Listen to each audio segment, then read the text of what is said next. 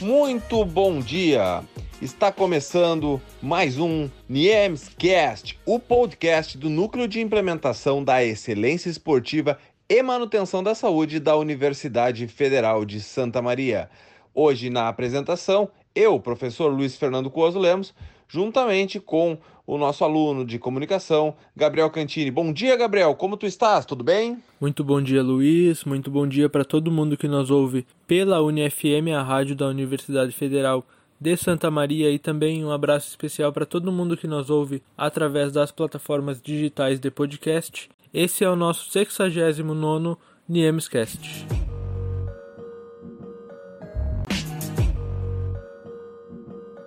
No programa de hoje, vamos dar continuidade com a conversa que tivemos na semana passada. Como todos sabem, houveram as primeiras defesas de mestrado de alunos vinculados ao NIEMS. E então foram dois alunos, o Igor e o Samuel. O Igor, o professor Igor, fez a fala, conversou conosco na semana passada e hoje nós temos o privilégio de trocar uma ideia, conhecer um pouquinho sobre Samuel Pruch, nosso recém-mestre, que fez um trabalho muito bacana e vai nos contar um pouquinho sobre várias ações que ele fez, faz e sobre o que ele pretende para o futuro. Muito bom dia, Samuel! Como tu estás? Muito bom dia, Luiz. Bom dia, Gabriel. Bom dia também a todos os ouvintes. Agradeço pelo convite para poder falar um pouco então sobre esse meu trabalho e agradeço também desde já ao professor Luiz por todo o suporte que particularmente ele vem dando desde a minha graduação, culminando então com essa conquista, a qual eu ainda estou muito feliz, porque é um passo muito importante tanto para mim como para minha família.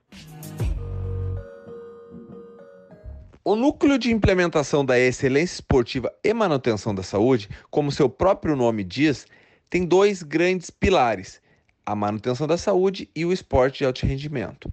A gente sabe no trabalho do professor Igor, a semana passada, ele trabalhou com a parte do alto rendimento em ciclistas. Por outro lado, o teu trabalho, Samuel, ele abarca mais o lado da manutenção da saúde. Então a gente queria conhecer um pouco do teu trabalho, como foi feita a avaliação, as coletas, como foi feita todo o resultado, o que tu encontraste, quais os grandes objetivos que vão ser sanados com os teus achados e como ele pode ser utilizado no dia a dia pelas pessoas envolvidas. Quem foram essas pessoas e tudo mais. Pode nos contar um pouquinho?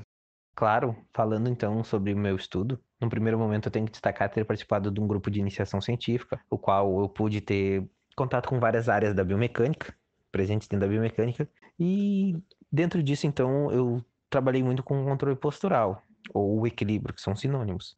Nessa área então eu pude ter meus primeiros trabalhos científicos, e além de gostar muito de estudar a respeito, eu pude ter a oportunidade de continuar dando seguimento a essa linha de estudo no meu mestrado.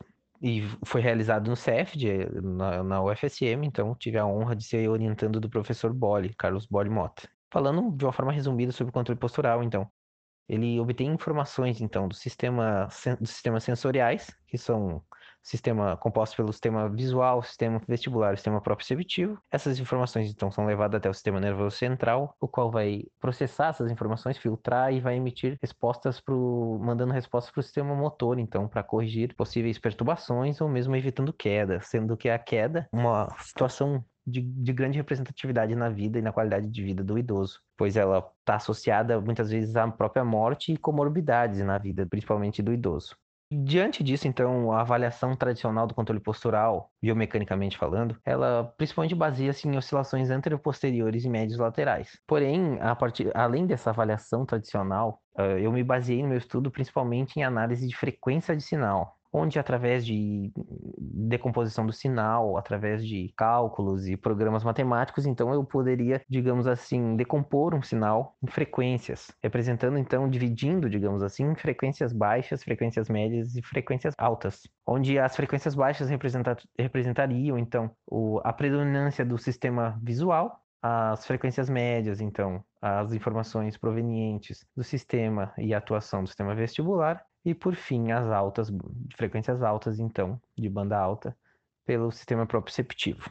O grande diferencial do meu estudo, então, era entender como é que funcionava essas estratégias usadas pelo indivíduo, então, numa manutenção de postura, onde se sabia se um oscilava mais que outro, mas não se não se entendia por quais aspectos, por quais estratégias, se o indivíduo usava mais estratégias visuais ou vestibulares ou proprioceptivas. Então, no meu estudo com idosos, comparando idosos com jovens, eu pude entender melhor essas estratégias utilizadas, então, por cada indivíduo. Por exemplo, em tarefas, como foi no meu estudo, que foi composto por tarefas simples, digamos assim, que o indivíduo só realizava o teste de controle postural parado, em contrapartida, em outros testes, no mesmo estudo, realizava testes de adicionais, digamos, chamados de dupla tarefa, onde o indivíduo, além do controle postural, ele também ele realiza testes adicionais, testes cognitivos ou cognitivos verbais, por exemplo, que o indivíduo tinha que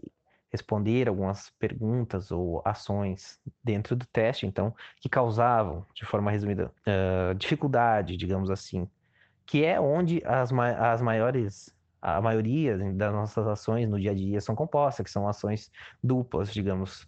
A gente está parado, mas está realizando alguma coisa, mexendo no celular, fazendo alguma coisa. Então, trazendo isso para o cenário clínico, cenário de avaliação do indivíduo. Ali eu pude perceber nos meus resultados, por exemplo, que em testes simples, onde idosos não tinham diferença de jovens, através da análise de sinal, eu pude, por exemplo, identificar que um indivíduo, apesar de não ter diferença na sua oscilação, ele tinha diferença em suas estratégias, onde o indivíduo, por exemplo, poderia ativar mais o sistema visual do que o vestibular, representando muitas vezes a dificuldade, principalmente oriunda do envelhecimento, nos sistemas que acometem o nosso corpo quando a gente fica mais velho. Então, isso acaba afetando inevitavelmente todos esses sistemas, então gerando dificuldade em emitir essas informações e processar essas informações. Então, ela é um tipo de estudo recente, mas de avaliação de frequência, mas que se apresenta como sendo muito útil para a avaliação de controle postural, principalmente em idosos, porque a partir disso, tu pode, por exemplo, observar que o indivíduo possui dificuldade no sistema vestibular ou sistema visual, tu conseguindo tratar diretamente o déficit daquele indivíduo.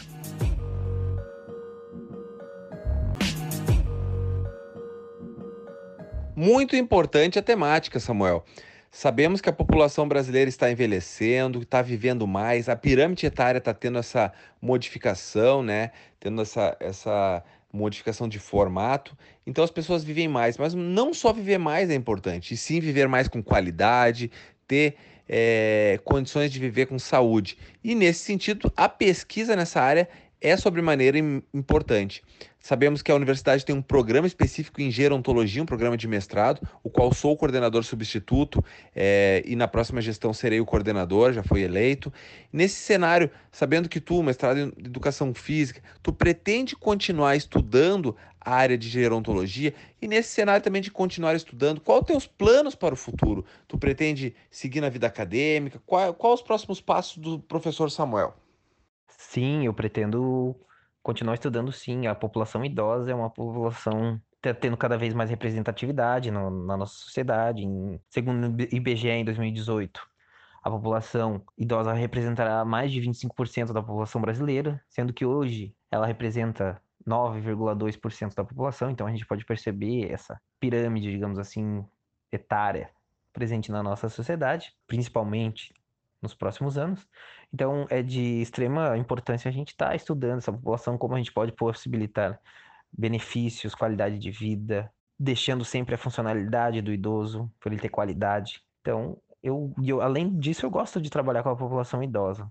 Me dá prazer estudar a respeito e como melhorar a qualidade de vida do idoso. Os próximos passos, então, eu vou pleitear, então, o doutorado também, pretendo continuar na instituição, onde eu fui muito bem acolhido, a cidade. Gostei muito do período que eu passei aí, agora não estou presente, também por causa da pandemia, mas também encerrei no momento meu mestrado. Mas quero pleitear a vaga no doutorado, sim, na UFSM, para poder continuar dando seguimento a esse tipo de estudo. Bom, assim como o professor Igor, tu também coordena o GEMS, que é o Grupo de Estudo em Excelência Esportiva e Manutenção da Saúde. E aí, em cima disso, eu gostaria de saber qual é o teu trabalho, qual é a tua visão do grupo e, principalmente, quais são os planos para o futuro de vocês. Claro, falando sobre o grupo, eu e o Igor já conversávamos, que é outro coordenador, já conversávamos muito sobre isso, porque nós fomos frutos de um grupo de pesquisa e acho nada mais justo a gente poder contribuir com outros alunos que estão na situação que nós nos encontrávamos quando éramos graduando. Então, tu poder compartilhar o conhecimento, ou apresentar os caminhos para que cada um consiga seguir o seu rumo acadêmico, digamos assim, é de extrema importância. Então, eu estou muito feliz com o grupo, a gente já participou de eventos em anos anteriores, eventos a nível nacional, como a própria, dentro da instituição, na JAI, com vários resumos, apresentações orais. Então, eu estou muito feliz com o grupo e retomamos as atividades agora já em fevereiro, dando norte para novas ações, estudos de forma individual, divididos com vários professores que entraram também para nos ajudar na coordenação do grupo, outros mestrandos ou mestres. Então, o futuro eu vejo assim de uma forma sensacional para todos, para a gente poder desenvolver os alunos, e essa é o tipo de ajuda que eu queria ter tido na minha graduação, como tive, e com um toque especial de, por eu ter passado como aluno, talvez trazer detalhes e aprimorando esse tipo de forma de didática ou de contribuição para cada um.